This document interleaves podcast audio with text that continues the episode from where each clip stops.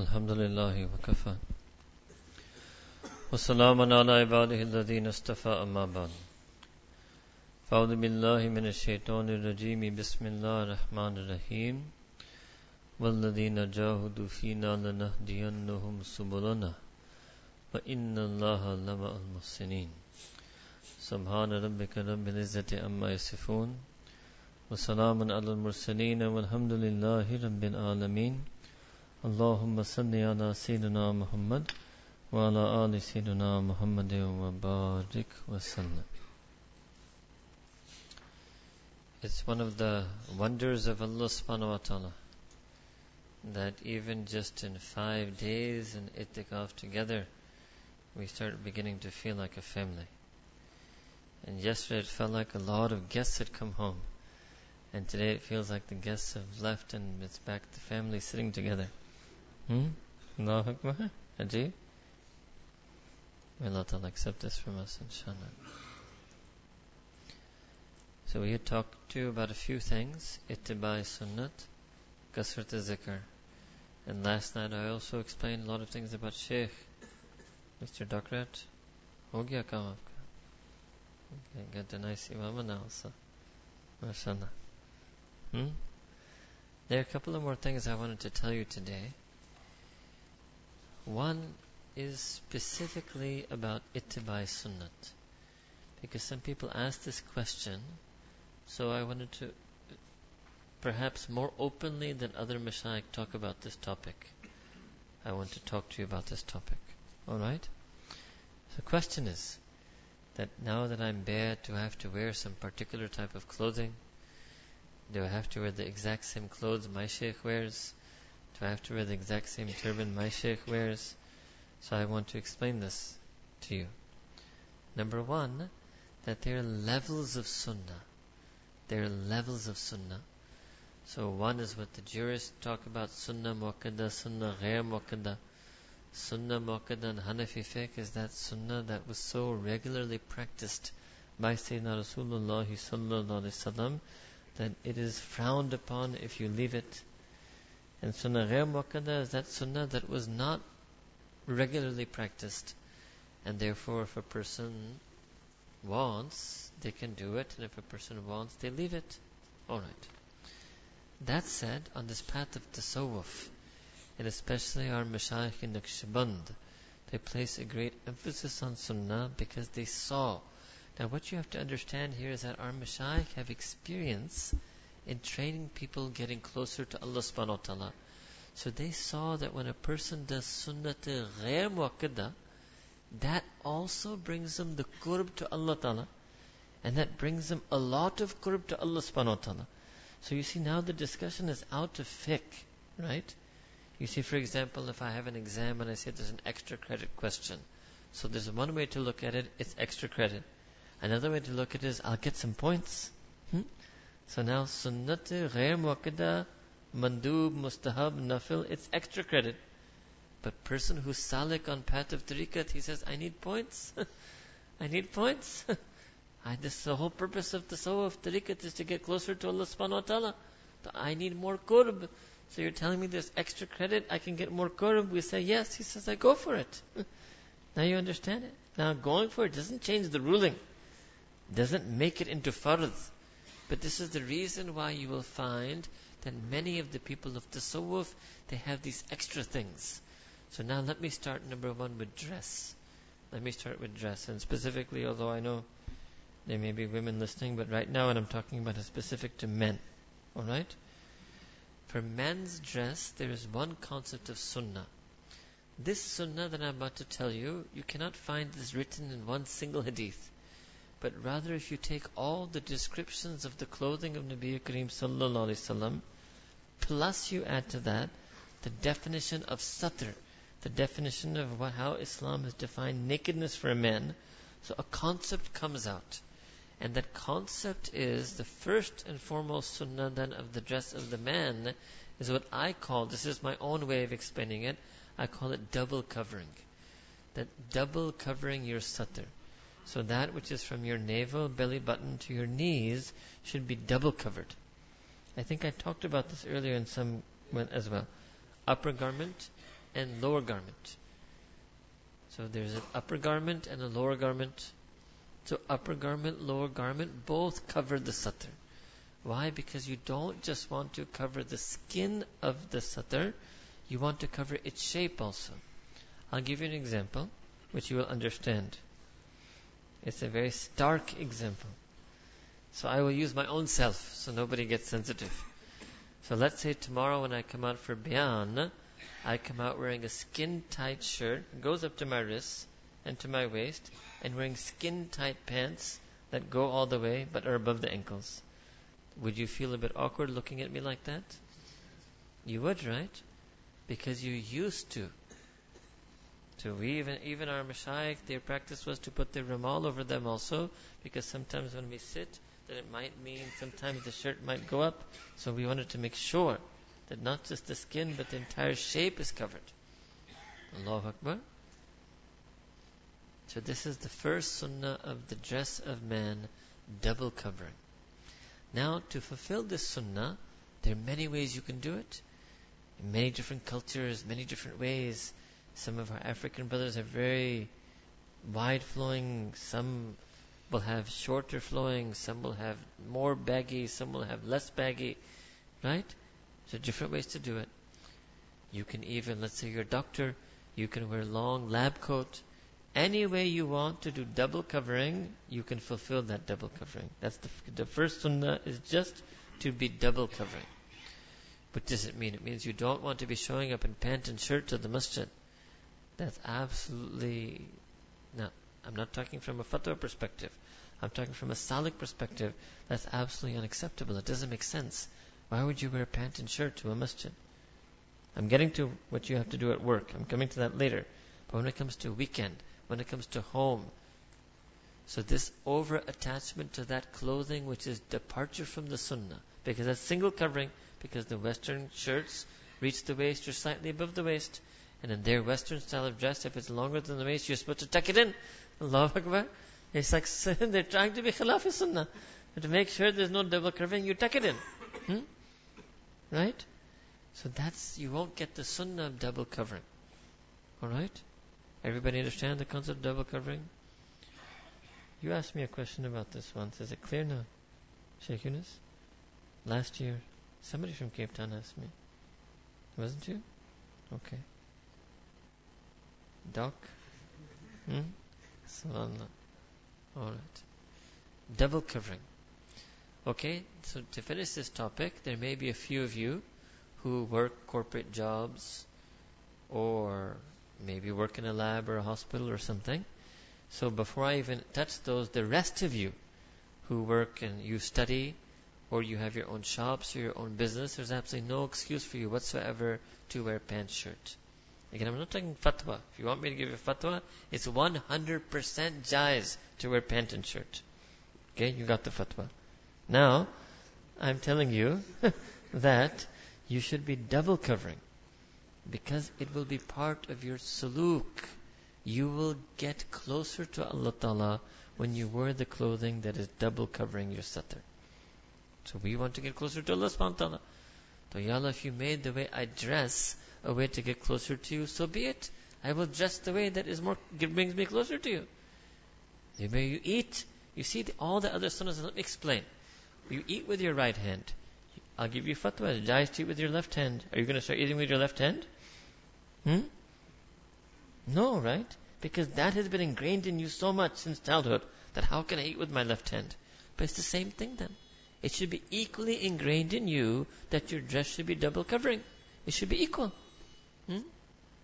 You understand now, right? Okay, strictly speaking, saying Alhamdulillah when you sneeze, that's not fard. It's not fard. It's also sunnah ghair hmm? But it's been so ingrained in you, when you sneeze, you should say Alhamdulillah. In fact, all the sunnah du'as, the sunnah before you eat, the sunnah after you eat, the sunnah on entering the dua on entering masjid, the dua upon leaving masjid. If you want to be technical about it, in Hanafi fiqh, all of that is sunnah ghair muakkada. Hmm?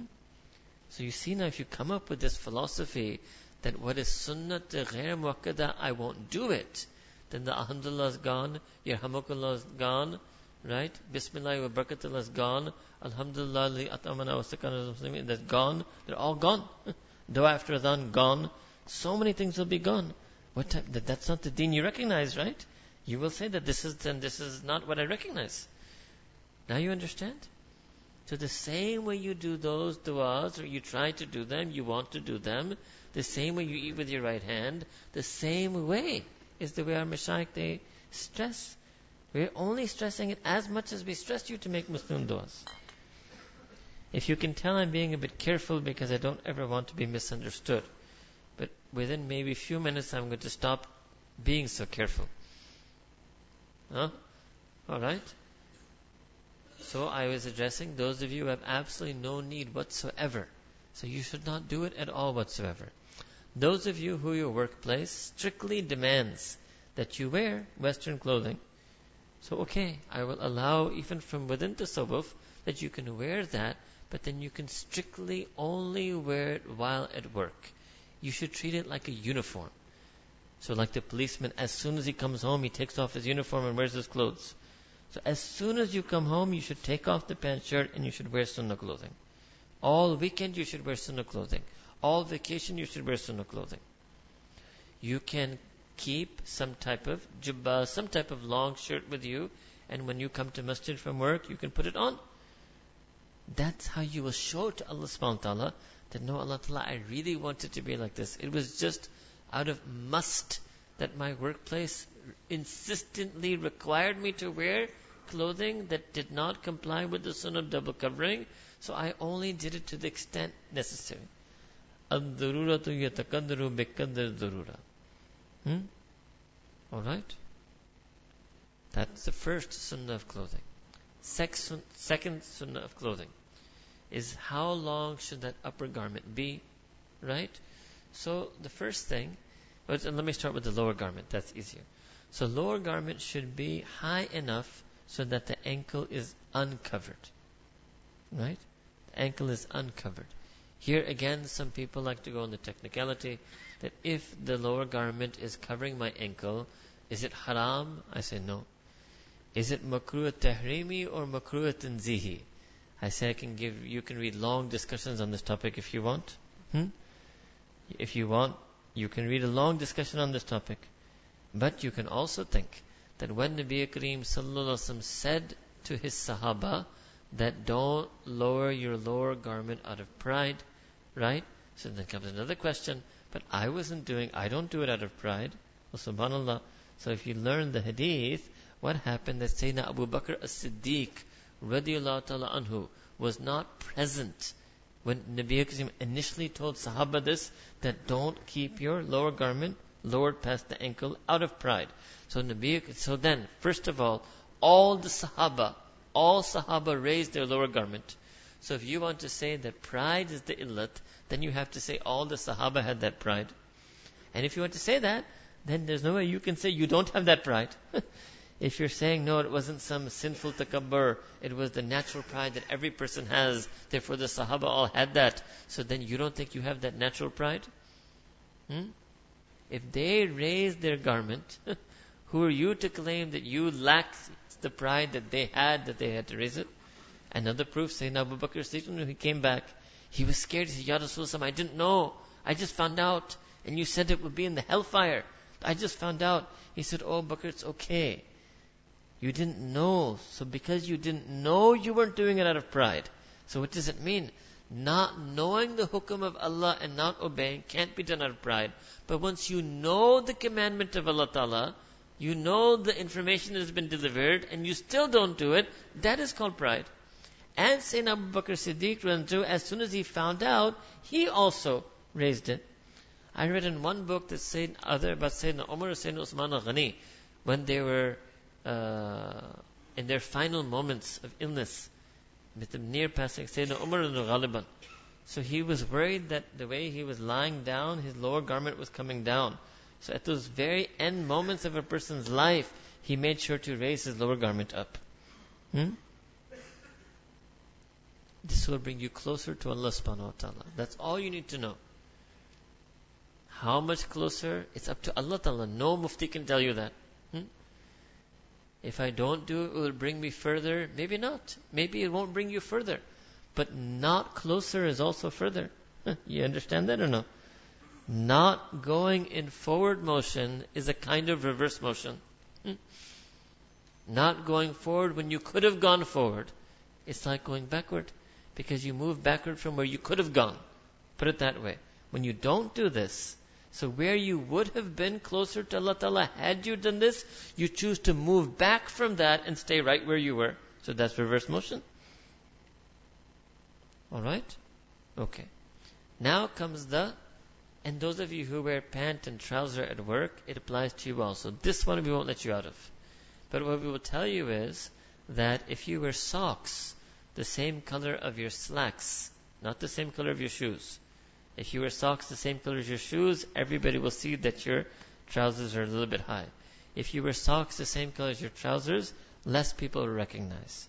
And believe me, if you work in a corporate office, 99.9% of corporate offices will believe will never fire you for this reason that your suit pant is one inch above where everybody else's is. I don't think that's going to happen. If they do in American area, you could you could sue them for discrimination, right? I don't know about this country, but I don't, huh? आप चुप रहे आपको किसने कहा कि बात कर मैंने आपसे पूछा है हुँ? तो बोलने की क्यों जरूरत है आपको हम आपको बाहर फेंक सकते हैं अगर हम चाहें समझ गए so, I was telling you that if you're very worried about being noticed, then you match the color of your socks with the color of your trousers. That's the best we can do for you. So this covers double covering, this covers lower garment. Next is the upper garment. How long should the upper garment be? Upper garment should at least be past your knee because you want to get the double covering. How much further can it go? Well, it definitely can't cover your ankle because that negates the whole purpose of leaving your ankle exposed. Here, different ulama have had different positions on this. Some say that it should go up to mid calf. And once it crosses the knee, as it keeps going towards mid calf, it's more preferred. When you hit mid calf, then you should stop when you go past mid calf because then there's a danger that you're going towards the ankle, so it's better not to go that far.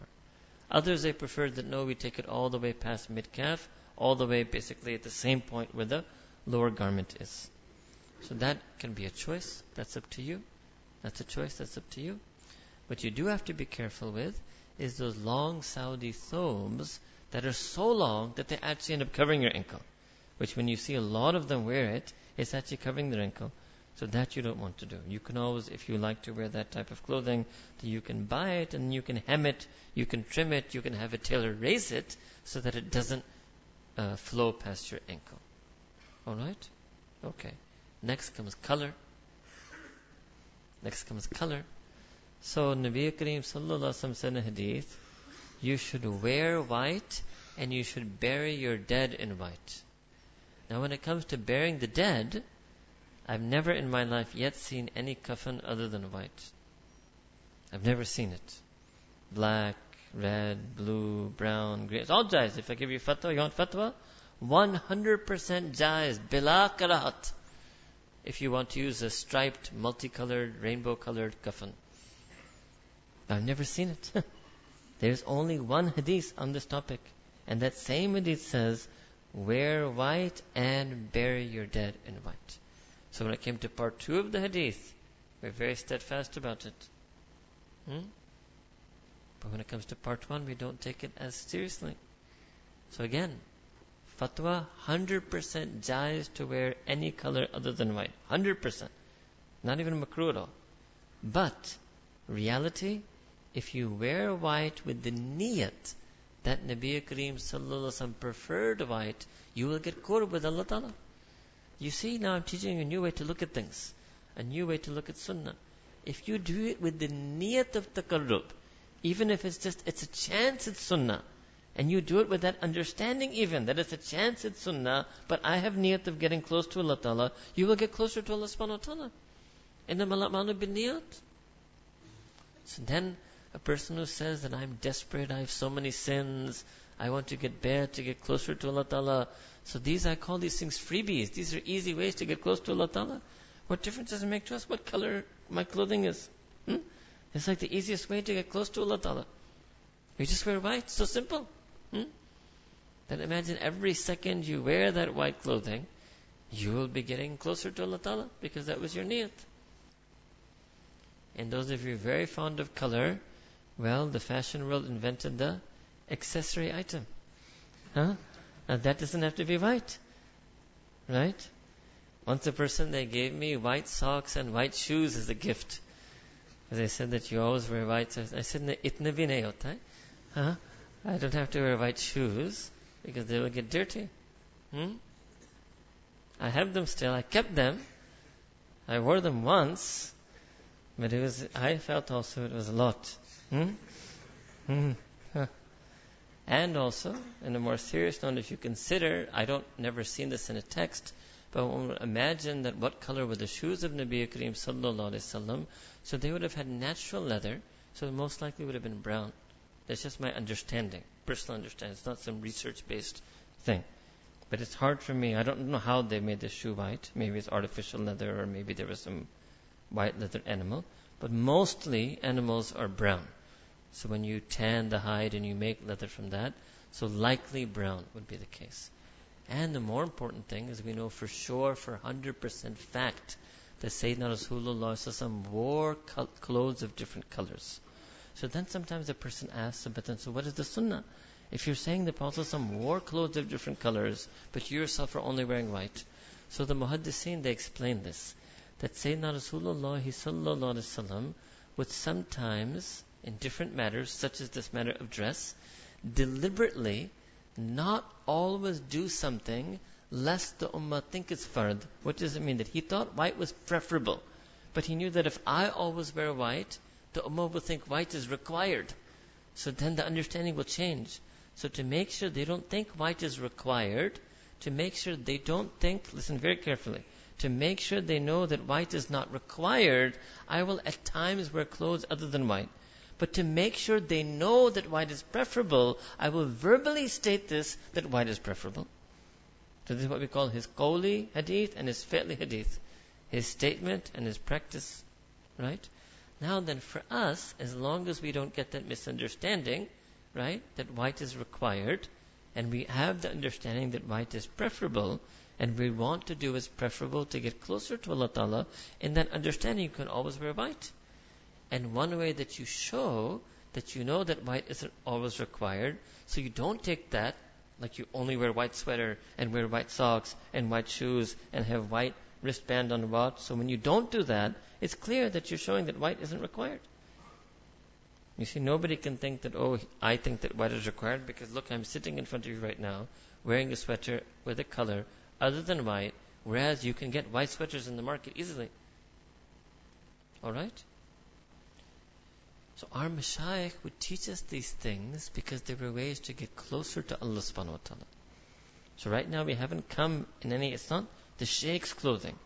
The clothing preference is based on the sunnah of Nabi Kareem sallallahu alaihi wasallam. Alright?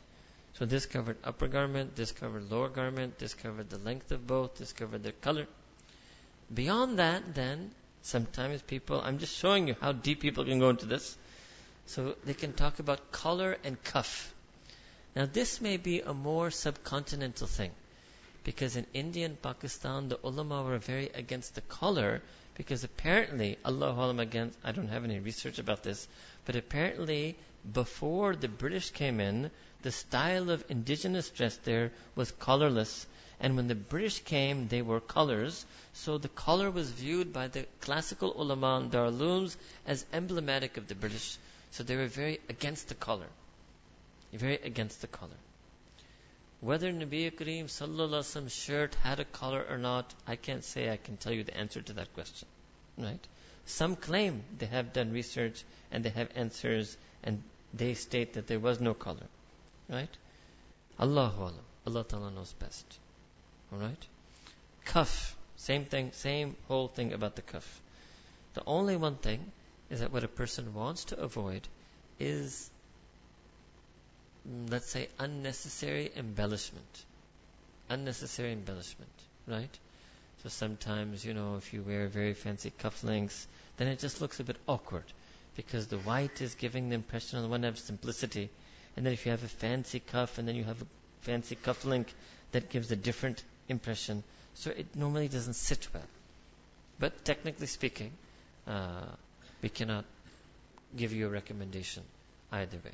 My personal practice is, as you know, I don't wear collar, I don't wear cuff. Right? That's my personal preference. No student is liable or required in any way to follow that personal preference. Okay? So what else can we tell you about clothing? Ah, yes. Right. Now, the cap, which they call, okay, yes, the button, number of buttons, right? So one thing would be that it, there may be some basis to say that one should have an odd number of buttons, because generally in deen, those things that are odd are considered preferable. The odd could mean one, three, five buttons, right? Some people have done some research where they feel that one button is preferable. I read once that Imam Nawawi when he passed away, he left behind two clothing, one that he was wearing when he passed away, and one other one, and it was described as one button. Right? Here, the point is that some people go very deep in these things. Now, if you go deep in it for the wrong reason, then it's wrong. Wrong reason would be that, oh, I wear one button, and the person who wears three buttons is wrong. That's the wrong reason to do that right? Right reason would be, oh, I want to discover what could be even possibly the sunnah. What even has a 1% chance of being sunnah. I'd rather do that than do something of my own preference. That's a good intention. That will bring a person closer to Allah subhanahu wa ta'ala. Alright? Okay.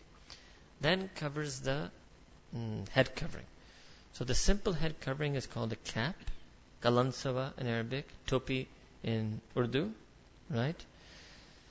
There is a lot of, and there are a few actually books and booklets on this now available in English. There's a lot of evidence that Sayyidina Rasulullah kept his head covered almost all the time. But not strictly all the time, but almost all the time. And you can also see in history that the Sunnah spread all over the world through all cultures. That you will find in Malaysia, they also have skull caps. You will find in Nigeria, you will find in Turkey, you will find in India, Pakistan, you will find it amongst the Arabs.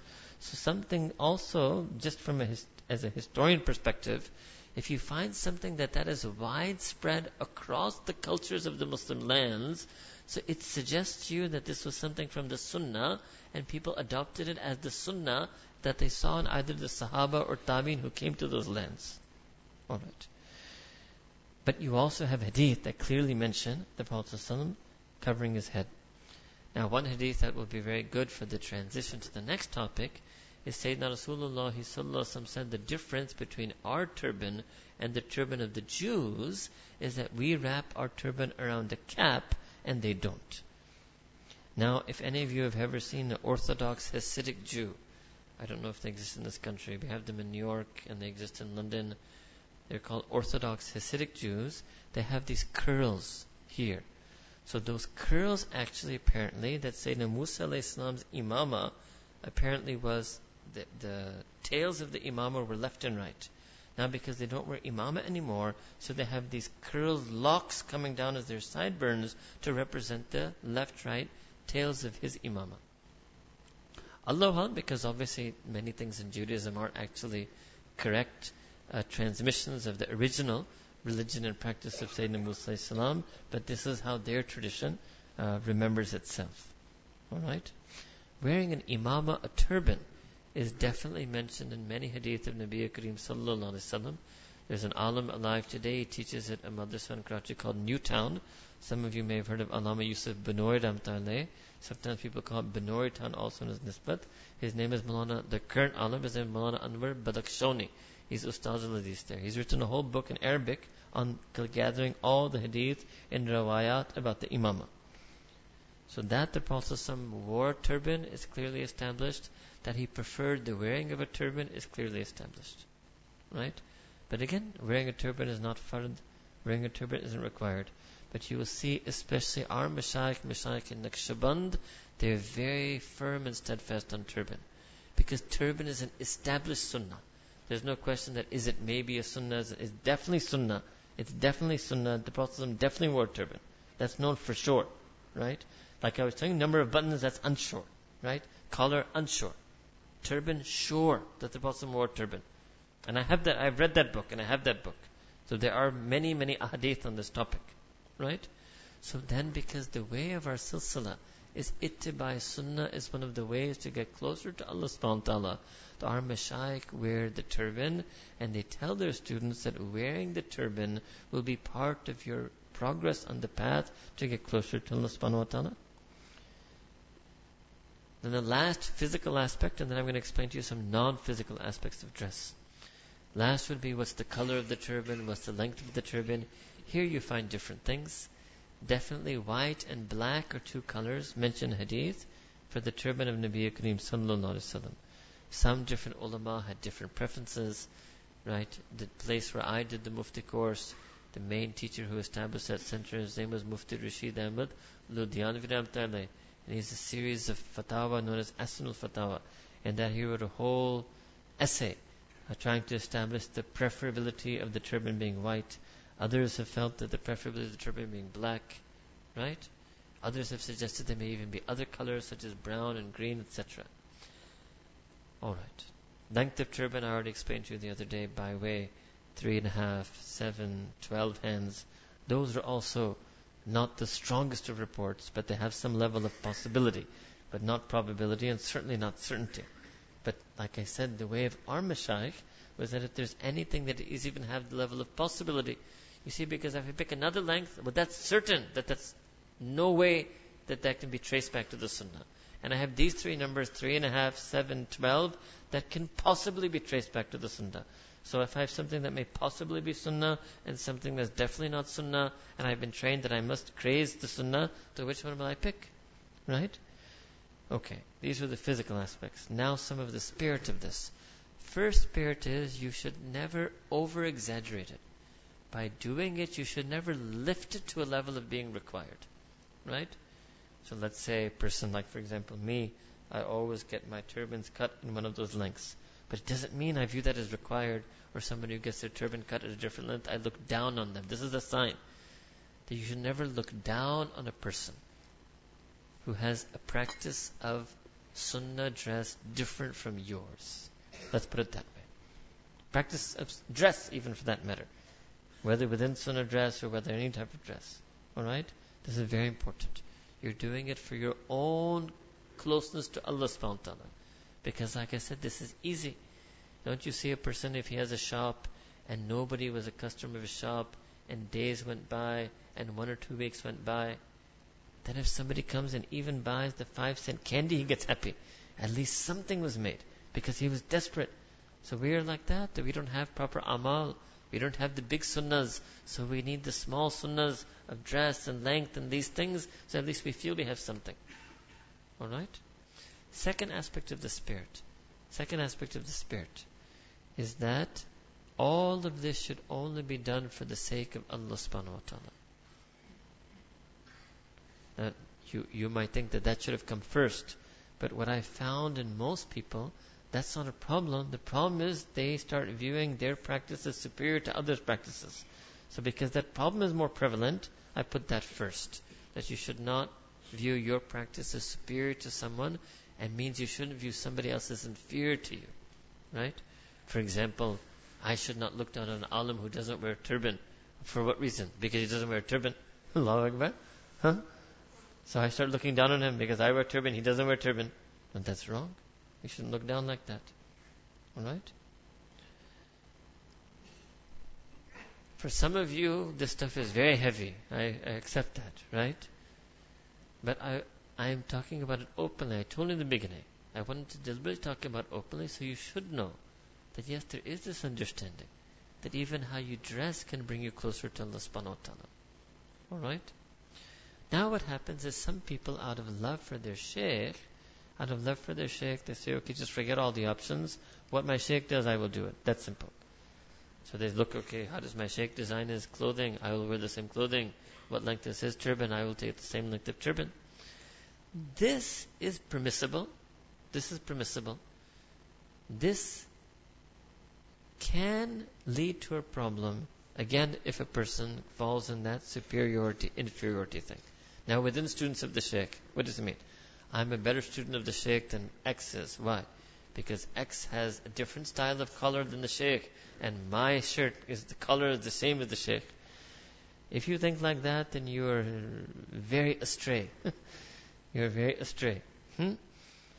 The only way anybody can be a better student than the other student is something like they do more zikr, they have more taqwa, they lower their gaze more. In other words, they're a better Muslim. There's no difference. There's no some other thing. Better student and worse student. There's just better Muslim and worse Muslim. Yes, the better Muslims are better students of ours. The better muttaqeen are better students of ours. The better zakirin are better students of ours. The better salihin are better students of ours. That's all it is. Alright? Anybody have any questions about dress? The sunnah dress? Hmm? What's a cuff? Cuff means like uh, that's a cuff. That's a cuff. Jazakumullah. Hmm. Yes, so there may be cases where you will have to, other than work, where a person might wear different clothing. So when you're, for example, this person's swimming. So swimming, number one, you must definitely cover your satar, right? That's very important, right? You should try to where they do make it some type of more baggy type shirt as opposed to the very skin tight uh, Olympic swimmer thing because again that shows the shape of your buttocks and your thighs. And again, that's halal, but it's against the etiquette. It's against the etiquettes of haya. Right? For example, when Sahaba Kram would do horse riding, horseback riding, someone can assume that may they may, may have worn shorter tops because it's maybe difficult. Allah alam. I've never ridden a horse, so I don't know. People who ride horses may know. But there may be certain activities. You may be at work also. There may be a person who works at a factory, and he says, in factory, I'm worried that if I wear very baggy jubba might get caught in the machinery.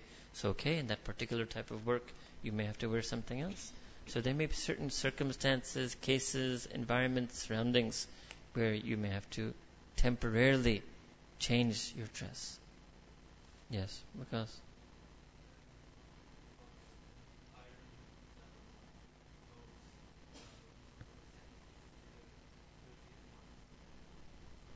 You know, that's just okay. I mean, that's a good question. Generally, the, the deen prefers taharat, nazafat. So a person should be as neat and clean, and especially if you're trying to wear clothing that is sunnah, because you want to present the sunnah to people in a beautiful, attractive way. So you should try, right? So the tasawwuf isn't that I wear wrinkled, old, worn clothes, right? You should wear neat, clean, proper, new, and if Allah has given you money, that you can from time to time make new clothing. So it's better than to make the new clothing and give the old away. And to remove the stains and all those type of things. Right? Yes. Somebody once he critiqued me. He said that he's not a real Sufi. Why? Because his clothes are always ironed. Allah Akbar. uh, so doesn't lie in being wrinkled. Just being ironed isn't enough to be a good Sufi either. Right? But a person should make the sunnah neat and clean. Dr. Yusuf. Asana separate from dress. Right now I'm doing dress. If I open that up, then there's going to be a whole lot of other sunnahs beyond dress. Yes. Amount of clothing you can have. Okay, that's also a range. Definitely, there was a time when people who were very, they had a lot of zuhud. So they had no love for the world, they abstained from the world, so they would have three pieces of clothing. Three sets. They said one set I wear, and the other set is dirty, and one is a backup just in case this one gets dirty also before I have time to wash the first one. But that's not something we hold you to, right? That's not something we hold you to in any way. I don't practice that myself either. I have more than three sets of clothes, right? So you should have as many sets as you wear. What you want to save yourself from is called israf. Israf means waste. So if you have 50 sets of clothes and you're only wearing regularly 10 to 15 of them, that means you should give the other ones away, right?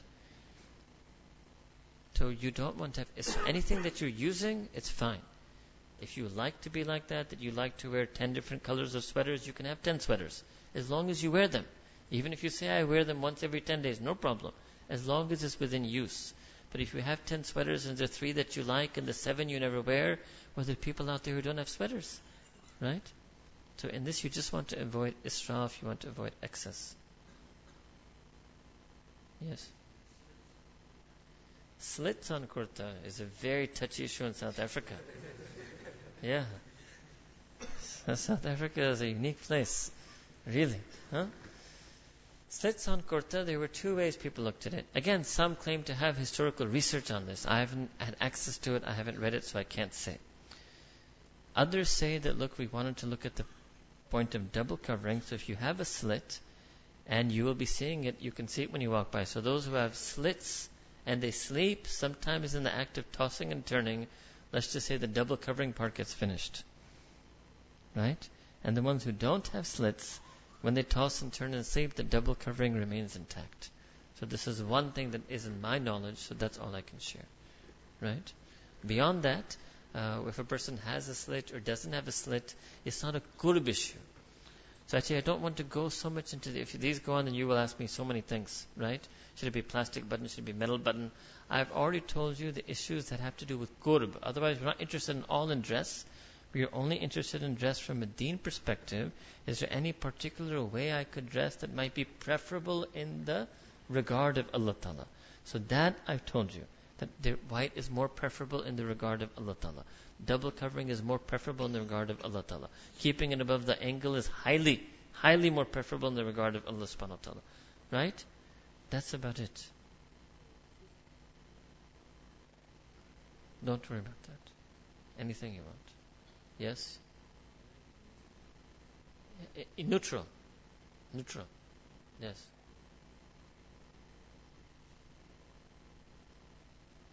Yes.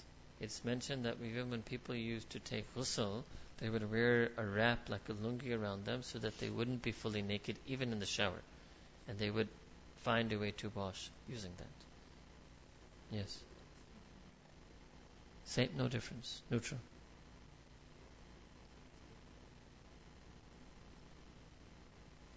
When you go where? Yeah, that's why. That's why then some people they said keep it to mid calf, because there may be cases when you bow then it, it goes down a bit, so that way when you bow it won't go below the ankle if you drop stop it at mid calf.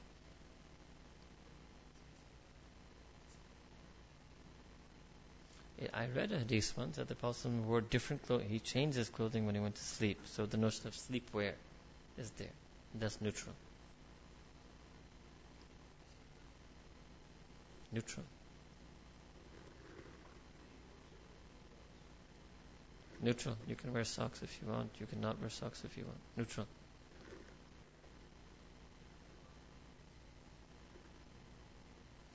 Nabi Kareem Sallallahu himself actually wore a lower garment which was a wrap.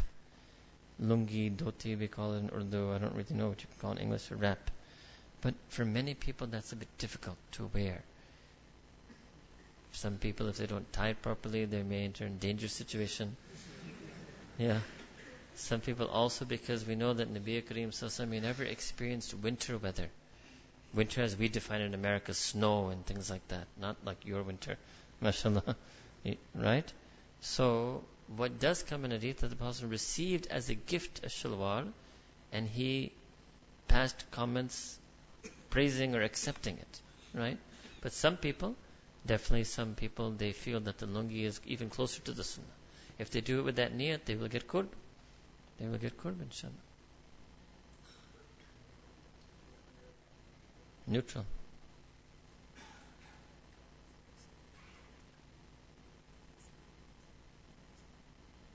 And navel to knee must be covered in every situation.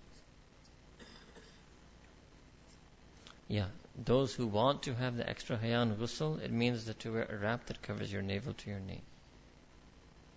Is it on this topic?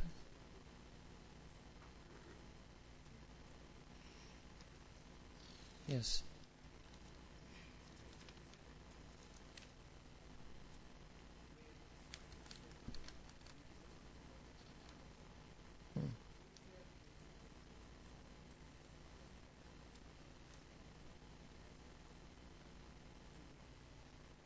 For this reason, or you have to wear different colors for some other reason, and you're thinking, can I get qurb through it somehow by making this intention?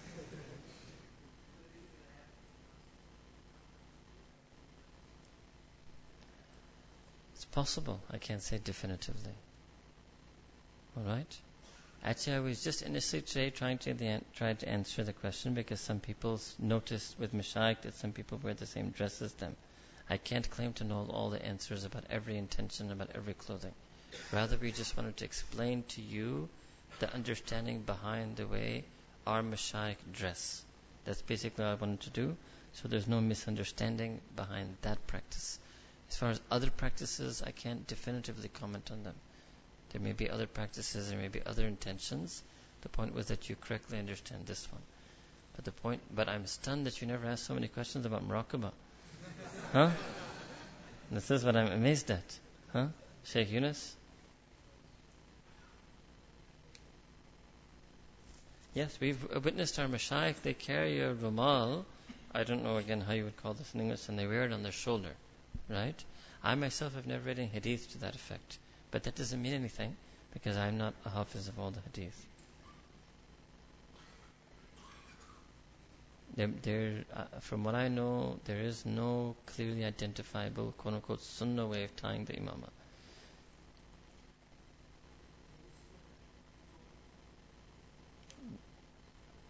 I'm not aware of any particularly topi that can claim to be the sunnah type of topi.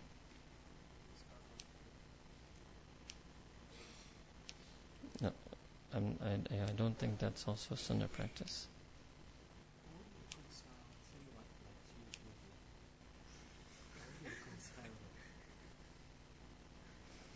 I have a, you can have uh, sleepwear that's black and right.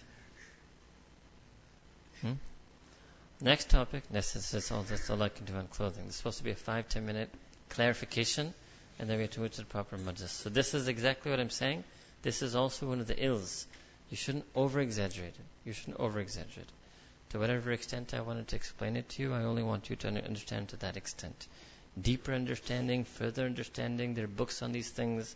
You can research on it, you can ask about it. If you feel you need to go deeper in that. My point was just to clarify you. Some people have this question that why do some murids dress the same way as their sheikh?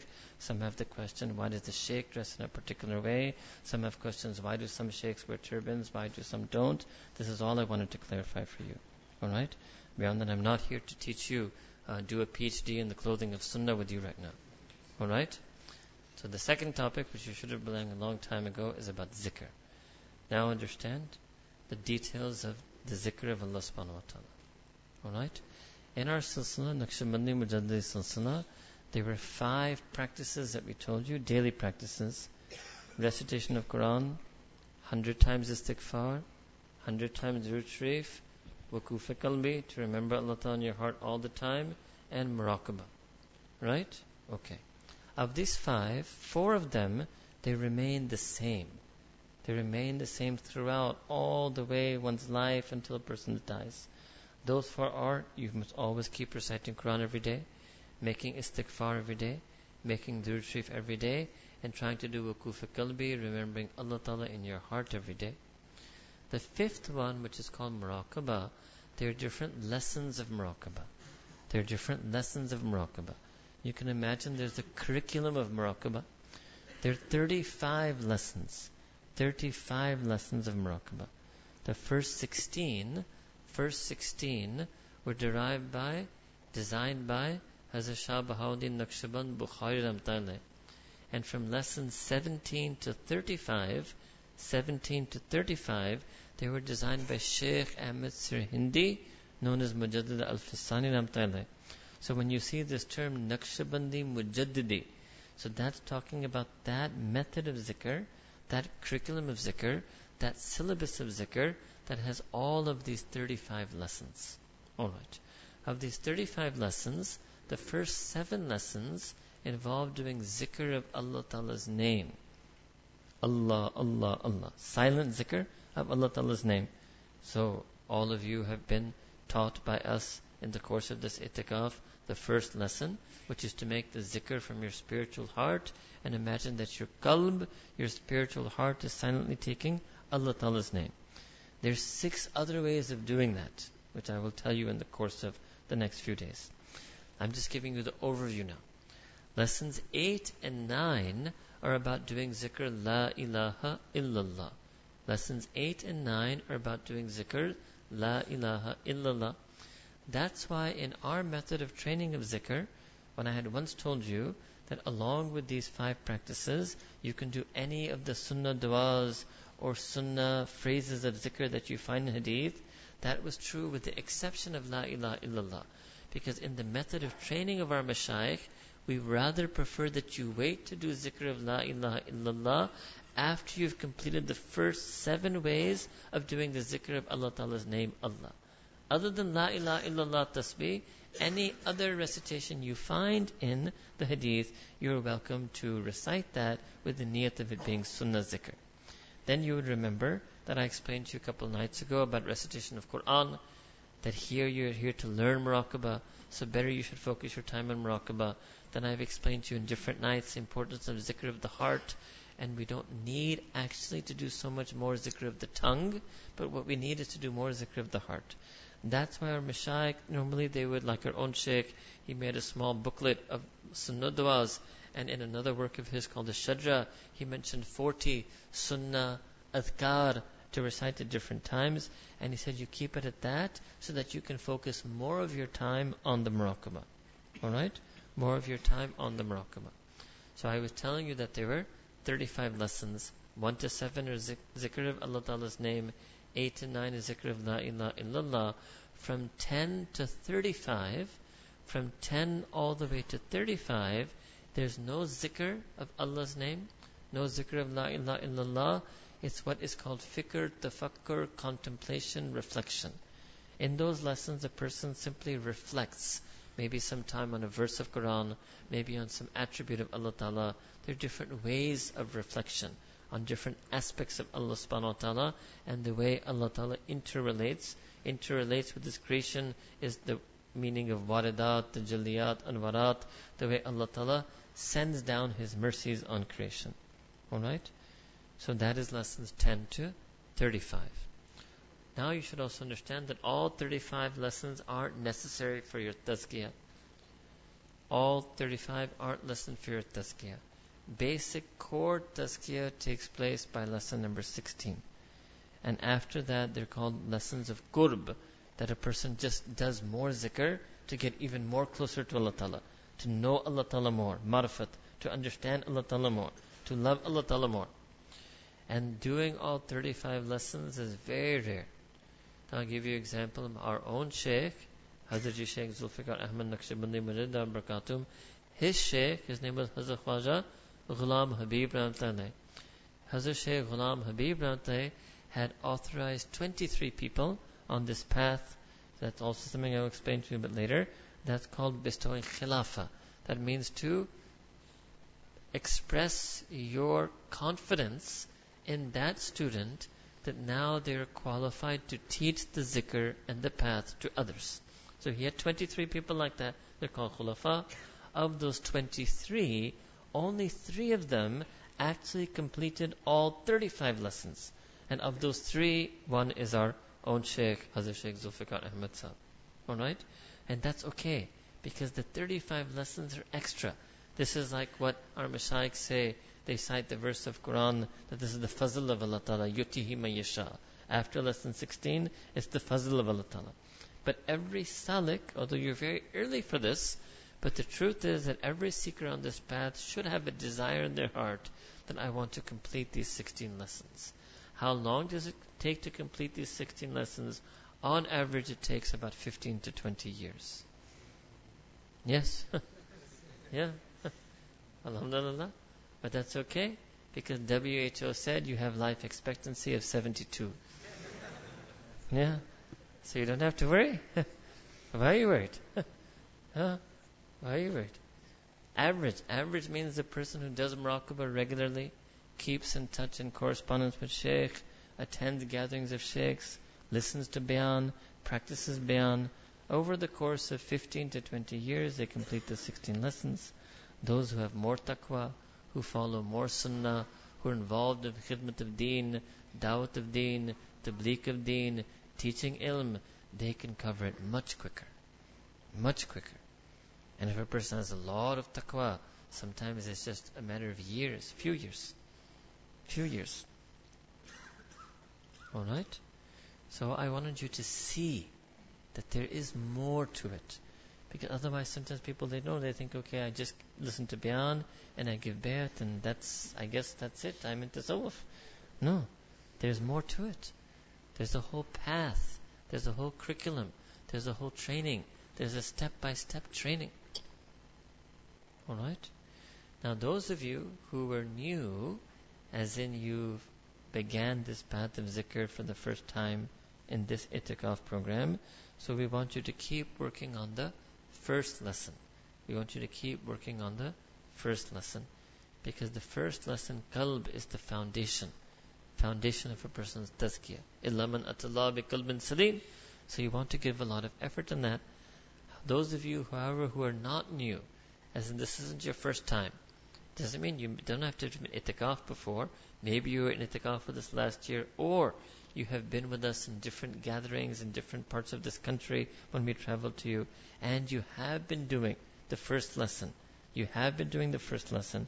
Then you should come to us in the next five days, and we will explain to you the next lesson that you have to do. And then there are also some of you, mashallah, have been students for more than a year too, and some of you are already on second, third, fourth lesson, etc. Then you should send me a chit mentioning your name and what lesson you're on, and then we'll call you. Alright? But I'm going to go ahead right now, very quickly, and tell you. I'm not assigning these to you, but I want, I'm just going to explain to you, start explaining the process, and we'll have to continue this tomorrow, what the next lessons are. So first I'm going to explain to you the first five lessons. First five lessons. Alright? So you know what they are. So that way, anytime or even over WhatsApp or phone, if I tell you to do the next lesson, you'll be able to do it. Because you'll have understood it in the course of these night gatherings. Alright? Understand this. First, I need to go over a bit of vocabulary with you. Some terminology. Alright? So, we have a ruh and we have a body. Now, you would know that our body has parts. So, some of those parts are called limbs and appendages. The internal ones are called organs. Just like that, the ruh has parts. The ruh has parts. Your batin, your inner reality also has parts. Because Allah Ta'ala has mentioned different parts in Quran. For example, the word qalb is in Quran, and that's also inside you. The word nafs is in Quran, that's also inside you. The word ruh is in Quran, that's also inside you. And none of these three things are physical things. This is part of your non-physical humanity. You can call it your spiritual humanity, your immaterial humanity. In Arabic, we call it that which has wujud but doesn't have his. It's mawjud but without his. His means that it has no size, shape, color, matter, matter, mass, weight, right? So you have a ruh inside you, but it doesn't have any weight, doesn't have any shape, doesn't have any color, doesn't have any size, but it exists. It has wujud, but doesn't have his. Alright? So and these are all words mentioned in Quran. So you have parts in your batin. So then Arabic, in the Arabic language, the word used to represent a part of your batin, a specific part, juz, a part of your batin, that's called latifa. Latifa. And the plural of latifa is lataif. Lataif. Like you have fazail, fazail amal, singular is fazila, fazilat, fazila, plural is fazail. So latifa, lataif. Even Imam al-Ghazali in his Ulumuddin, he has used this terminology. So that means then, so we add an extra word, like a prefix. So before I would tell you qalb, now the formal term for the first lesson is latifai qalb. Latifai qalb.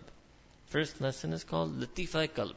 That you are making zikr of Allah Ta'ala's name from that particular part of your batin, that particular part of your inner self which is your qalb, which is your spiritual heart. So that's called latifai qalb. Latifai qalb. Alright. Then our mashayikh, they took their understanding of zikr from Quran. So what does Allah Ta'ala say in Quran? وَاذْكُرْ رَبَّكَ فِي نَفْسِكَ That make zikr of your Rabb inside yourself. Now, know the word nafs comes in Quran in two meanings. One meaning is the one we talked about in Bayan, nafs, which is your carnal self, ego, passions, desires. And the second meaning of nafs is just yourself. Self. Just yourself. Right? الَّذِينَ ظَلَمُوا عَلَىٰ أَنفُسِهِمْ It doesn't mean you did zulm on your nafs, that nafs that we talked about in Bayan. It means you did zulm on yourself. You wronged yourself. You understand yourself, right? Okay. So here when Allah Ta'ala said, وَذْكُرْ رَبَّكَ فِي نَفْسِكَ Allah Ta'ala meant that make the zikr of your Rabb inside yourself. So what's inside myself? What's outside myself? That's my zahir. That's again my limbs, organs, appendages. Inside myself, that's called my batin. So our Mashaykh said, okay, we will look in Quran and see what has Allah Ta'ala mentioned to us about our batin. So they found these words, qalb, ruh, nafs. These are all words you know. They found some other words, for example, the word sir. Allah Ta'ala says, Huwa ya'lamu sirra. Allah Ta'ala knows what you harbor secretly. Wama akhfa. And that which you keep hidden. Khafi. That which you keep hidden. So that means that there's something in us that is sir, and there's something in us that is khafi. Right? I'll give you an example that our Mashaykh give. That sometimes a person might think about themselves that, oh, I don't love the world. They say, Alhamdulillah, I don't have greed and materialistic love anymore. They say, I freed myself from materialistic greed. That I like these things or I like shopping, right? Okay, but what happens? One day he goes into the mall because he has to buy a pen. So he's going to buy the pen, but then he starts looking. And even he's a person who's made Toba of TV and took the TV out of his house 10 years ago, but he sees these plasma screens. He says, Well, let me go check it out. What's the latest in the technology? So he sidetracks from the stationery store, walks in the electronic store, and before you know it, he's standing in the display of TVs just to see what are the type of, I don't know, TVs or plasma or whatever they have today, what they have, right? So what happened? That means he still has a little bit of materialistic in him, right? He still had a little bit of love for dunya in him.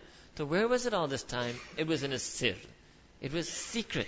Even secret, unknown to him. It was in his sir. So this is an example, right? So Allah Ta'ala says, Huwa ya'lamu sir. Or He knows even what you harbor secretly. Allahu Akbar. So when a Mashaykh, they heard that also, they said, okay, we better do tazkiyah. We want to do tazkiyah. If we have a qalb, we better purify that. If we have a ruh, we better purify that. If we have a nafs, we better purify that. If we have a sir, we better purify that. If we have a khafi, we better purify that, etc. So they made niyat. We're going to do anything Allah Ta'ala has mentioned in Quran, we're going to do tazkiyah of it. Now what will be the method of tazkiyah? Same thing, the zikr of Allah's name. Just like the jurists, they make qiyas. They make qiyas, so we make qiyas. That as far as the qalb goes, method of tazkiyah is zikr. لِكُلِّ شَيْءٍ سِكَالَةٌ وَسِكَالَةُ قُلُوبِ ذِكْرُ اللَّهِ That for everything there's a purifying polish, and the purifying polish of the qalb is the zikr of Allah Ta'ala. So we knew that there's a polish, that there's purification called the zikr of Allah Ta'ala, so we use the same polish in every other part of the batin.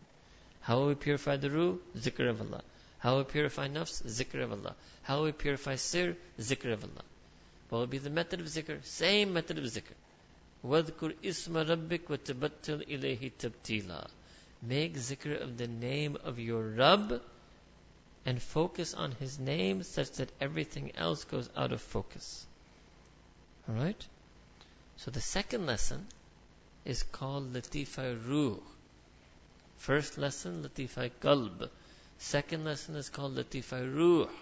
So what's the intention you make? Intention is exactly the same as the first one. What does it mean? That, Ya Allah, I want to remember you in such a way that I forget everything else in the world. But instead of qalb, I want to remember you from my ruh. Ya Allah, I want my ruh to remember you. And my ruh to be so deep in remembering you that I forget everything else in the world. Fadkuruni adkurkum. Yalla, I, my ruh is making zikr of you. I ask that you do zikr of my ruh. That you do tazkiyah of my ruh. You send the nur of your hidayah on my ruh. You send your mercy into my ruh. And I make it that my ruh is making zikr of your name. That my ruh is calling Allah, Allah, Allah. So everything was the same. We just changed the word qalb to the word ruh. We just changed the word qalb to the word ruh. Otherwise, intention is same, method is same, everything else is the same. The second difference, and this will be the last thing I tell you tonight, and then we'll have to continue. Tomorrow's major night, 27 night, but maybe we'll continue the next night after that. Second difference is that where are these things located? So the qalb, spiritual heart, is inside the physical heart. So that was easy because we know physical heart is towards the left left of center of chest because you can feel your heartbeat. So location of physical heart has been known to all men because all men can feel their heartbeat. Right? So the heart is a bit of an organ, it's a size. The spiritual heart is the outer left side of the chest. So that's where your qalb is. So that you many of you already know that our Mashaykh we point out the location of this qalb to a person. But where is the ruh? On one hand, the, the whole ruh is inside your whole body. So our Mashaykh again looked in Quran and they saw another word which is sadr. Allah Ta'ala says, Alam nashra laka sadrak. That Quran expand your sadr for you. Allah Ta'ala says about everybody who gets deen of Islam, uh, yashra sadrahu al islami wa huwa al nurim min rabbihi. When Allah Ta'ala expands a person's breast for the deen of Islam, they're on a nur. Then it comes an authentic hadith that when Nabi Kareem was going on Miraj, this it's a shaki sadr, that the angel Jibreel came and he opened up his breast and he took something out and he washed some things and he put them back. We don't know exactly what it is, but there's a mention like that in the hadith. So they said, okay, sadr. And you can understand also physically. Your physical life is centered in your chest. You see, were someone, the, hypothetically, to be amputated lose both their legs and lose both their arms, they will still live because life is here. So just like that spirituality, Shara Sadr, it's about the Sadr, it's about the breast. So then our Mashaykh felt, okay, Allah is guiding us in Quran that it's in the breast. Where's the qalb in the breast? That's easy, we could feel physical heartbeat. So spiritual heart is inside physical heart. Now we know the ruh, or at least that part of the ruh that does zikr. That's somewhere in our chest. Now the Mashayikh, because they were great awliyaullah, they made hours and hours of zikr every day for years of their life. So something happened to them, which in simple English you can call experience. In Arabic we call it idrak. They experienced, they became aware. They had an awareness of the zikr of Allah's name.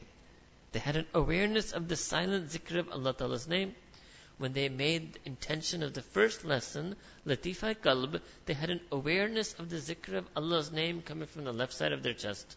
And when they made intention for the second lesson, Latifa Ruh, they had an awareness and experience and a feeling of the zikr of Allah's name coming from the right side of their chest. So because they started feeling it there, they started focusing there. When they started focusing there, then it opened up even more and they experienced it there. So they told their students also, then when you make zikr, that you need intention that your ruh is remembering Allah Ta'ala, you focus on the right side of your chest, you'll be able to be more aware of it, and you'll be able to feel it over there. So latifa qalb on the left side of chest, latifa ruh on the right side of the chest. This is all we will do for now. And inshallah then some subsequent night, I will complete this topic of the five lataif for you, and then I will explain more also there's actually more to explain on this topic and this method of zikr. So we will spend the next few nights actually now only talking about this topic, which is a new series now we've begun, which is the topic about the different ways of doing zikr in our methodology. May Allah Ta'ala accept us for tazkiyah. May He grant us that zikr that purifies our inner self. May He grant us that zikr that brings us close to Him. Wa akhiru. And alhamdulillahi rabbil alameen. Make muraqabah, close your eyes, bow your head, disconnect yourself from the world and everything that it contains. Make niyat that your qalb, your heart is making the zikr of Allah Ta'ala's name, as if your qalb is calling Allah, Allah, Allah.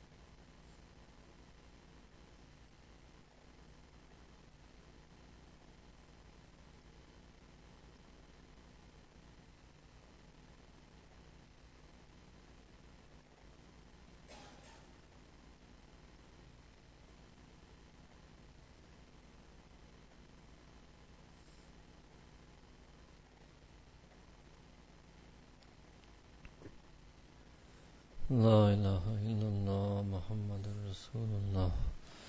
سبحان ربنا وهاب اللهم صل على سيدنا محمد وعلى آل سيدنا محمد وبارك وسلم. اللهم إنا ذكرك وشكرك وحسن عبادتك. اللهم اجعلنا من الذاكرين الصالحين القانتين